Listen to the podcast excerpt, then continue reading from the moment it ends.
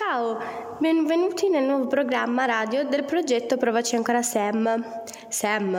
E chi è Sam? Siamo noi e abbiamo intervistato per voi persone meravigliose che dedicano la loro vita alla difesa di diritti fondamentali. Buon ascolto! Salve, siamo gli alunni della seconda D dell'Istituto Comprensivo Manzoni di Torino. Vorremmo farti delle domande riguardanti il tema del diritto dell'infanzia. Prima domanda. Per prima cosa vorremmo sapere chi siete e di cosa vi occupate. Allora, noi siamo Save the Children. Save the Children è un'organizzazione non governativa, una ONG. È nata più di 100 anni fa. E fondamentalmente noi ci occupiamo di difendere i diritti dei bambini dell'infanzia. È nata più di 100 anni fa da Ingrid in Gepps, che era in Inghilterra, che ha scritto la prima carta dei diritti dei bambini, da cui deriva poi la carta ufficiale dei diritti dei bambini, da cui è partito poi l'UNICEF. Quindi insomma siamo forse i precursori e i primi, insomma la prima organizzazione che ha lavorato per far sì che ci fossero dei diritti dei bambini, e poi ovviamente tutto il lavoro che noi facciamo in questi 100 sono stati fatti in questi 100 anni sono stati per difendere i diritti e quindi tutelare tutto quello che sono i diritti dei bambini. Io sono Erika Bertero e sono la responsabile del Piemonte per Save the Children, e quindi mi occupo di seguire tutti i progetti che ci sono sul territorio piemontese, a Torino e fuori, siamo anche a Biella, ad Asti, quindi su tutta la regione, e di seguire tutti i rapporti con le istituzioni. Che cosa significa? Significa cercare di portare a livello politico, quindi un pochino più in alto, le esperienze che noi abbiamo, i problemi che troviamo sul territorio, e far sì che anche la politica se ne occupi. Seconda domanda. Quali bisogni hanno i bambini che incontrate? Allora, noi incontriamo tanti bambini, insomma cerchiamo di essere dove c'è più bisogno fondamentalmente, perché questo è un po' il nostro lavoro, ecco.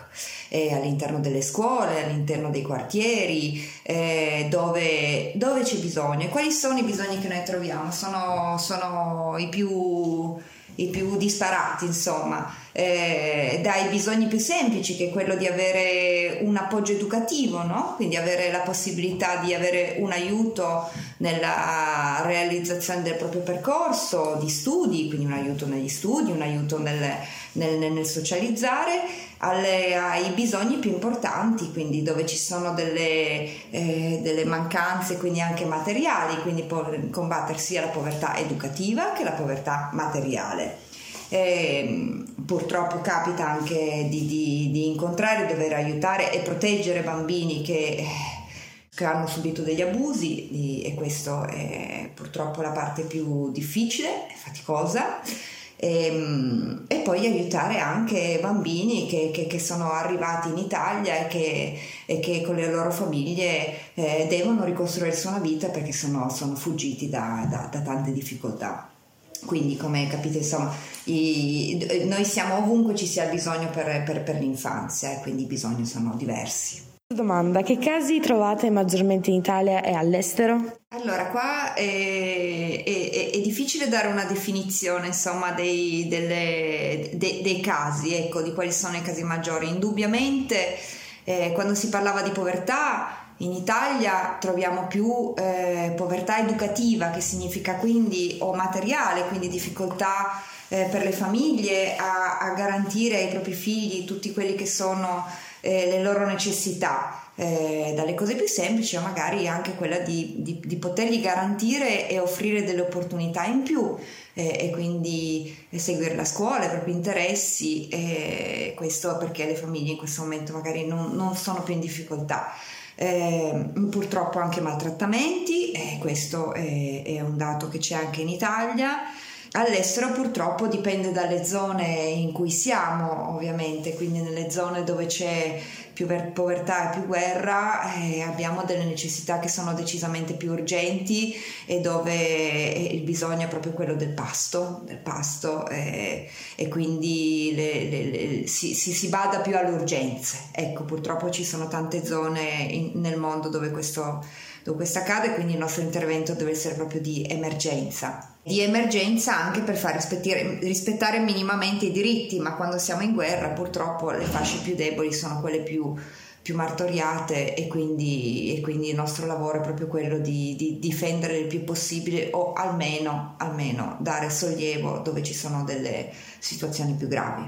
Quarta domanda: come aiutate concretamente i bambini? Allora, noi cerchiamo di aiutare i bambini sotto tutti i punti di vista, e questo si fa cercando di creare dei servizi diversi. Allora, principalmente, come vi dicevo, noi siamo su tutti i territori dove ce n'è più bisogno, e quindi abbiamo dei servizi, cioè degli spazi, nelle situazioni, magari se parliamo di Torino, nei quartieri dove c'è un pochino più bisogno, dove può essere a Porta Palazzo, dove riscontriamo anche con le organizzazioni o con le città dove ci sono più difficoltà, o alle vallette, nelle scuole dove c'è una maggior difficoltà o dove c'è un maggior abbandono scolastico. E quindi noi creiamo degli spazi con dei nostri operatori, con dei servizi legali, psicologici, di assistenza, dove noi con i nostri operatori assistiamo i bambini e le famiglie sotto tutti i punti di vista, anche a volte anche con degli aiuti che noi chiamiamo doti educative, che sono degli aiuti negli studi, nelle loro capacità, ma poi anche delle doti materiali, cioè aiutare le loro famiglie ad avere un'autonomia, quindi se hanno bisogno, se sono in difficoltà, anche degli aiuti proprio materiali. Okay? Quindi questo, diciamo, siamo sul territorio, in tutti i territori.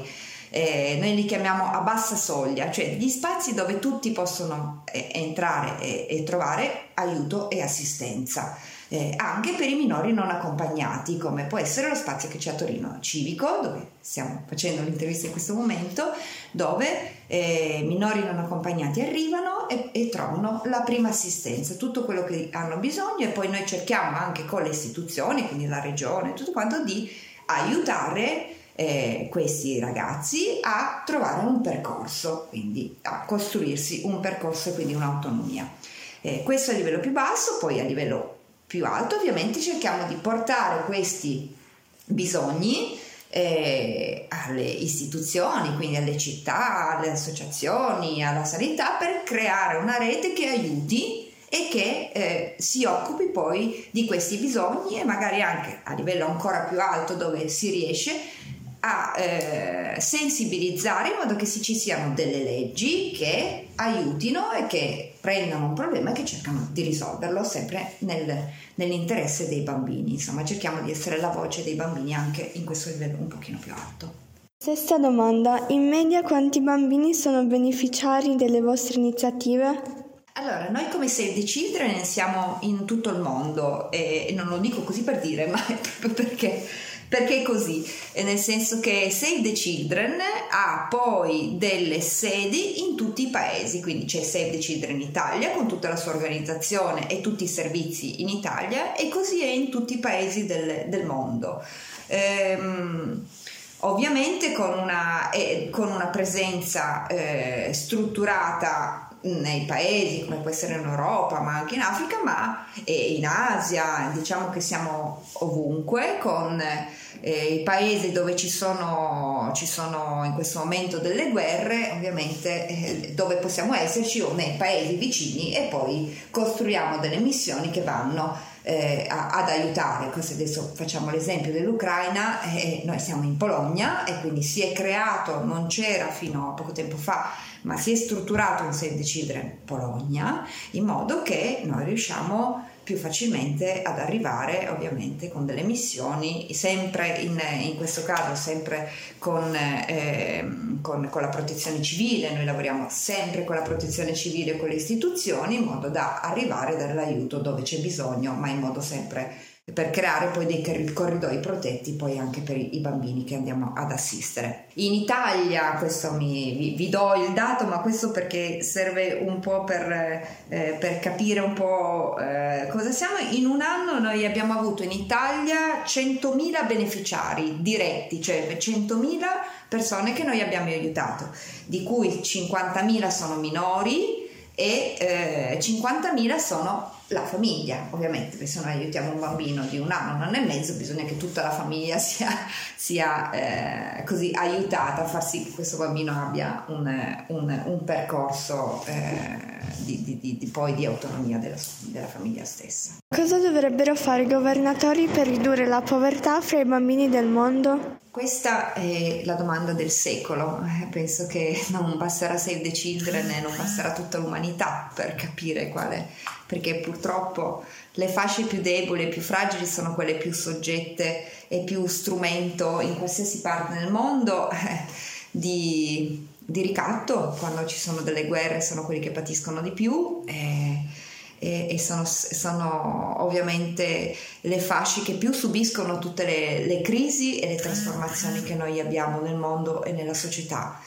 Quindi quello che possiamo fare, il nostro lavoro, è quello di sensibilizzare il più possibile, di portare i problemi dei minori e dei fragili alla politica.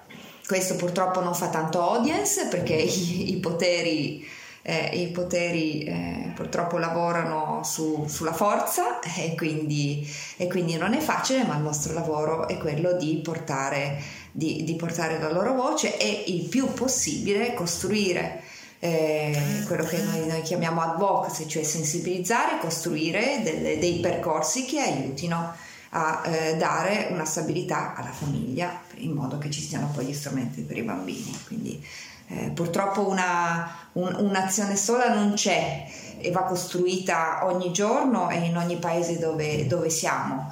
Quindi insomma è un percorso che dobbiamo fare noi, ma che si deve fare in rete con tanti altri e con le istituzioni e con la politica, per costruire delle azioni che abbiano una durata, soprattutto che non siano solo degli spot o che si vadano a prendere l'urgenza, ma che costruiscono delle politiche sulla famiglia. Ottava domanda: pensate che ci sia un giusto sensibilizzazione sul tema del diritto dell'infanzia? Allora, la sensibilizzazione sicuramente in questi ultimi 30 anni c'è stata una maggior sensibilizzazione su quelli che sono i diritti dell'infanzia, quindi il riconoscimento dei diritti dell'infanzia.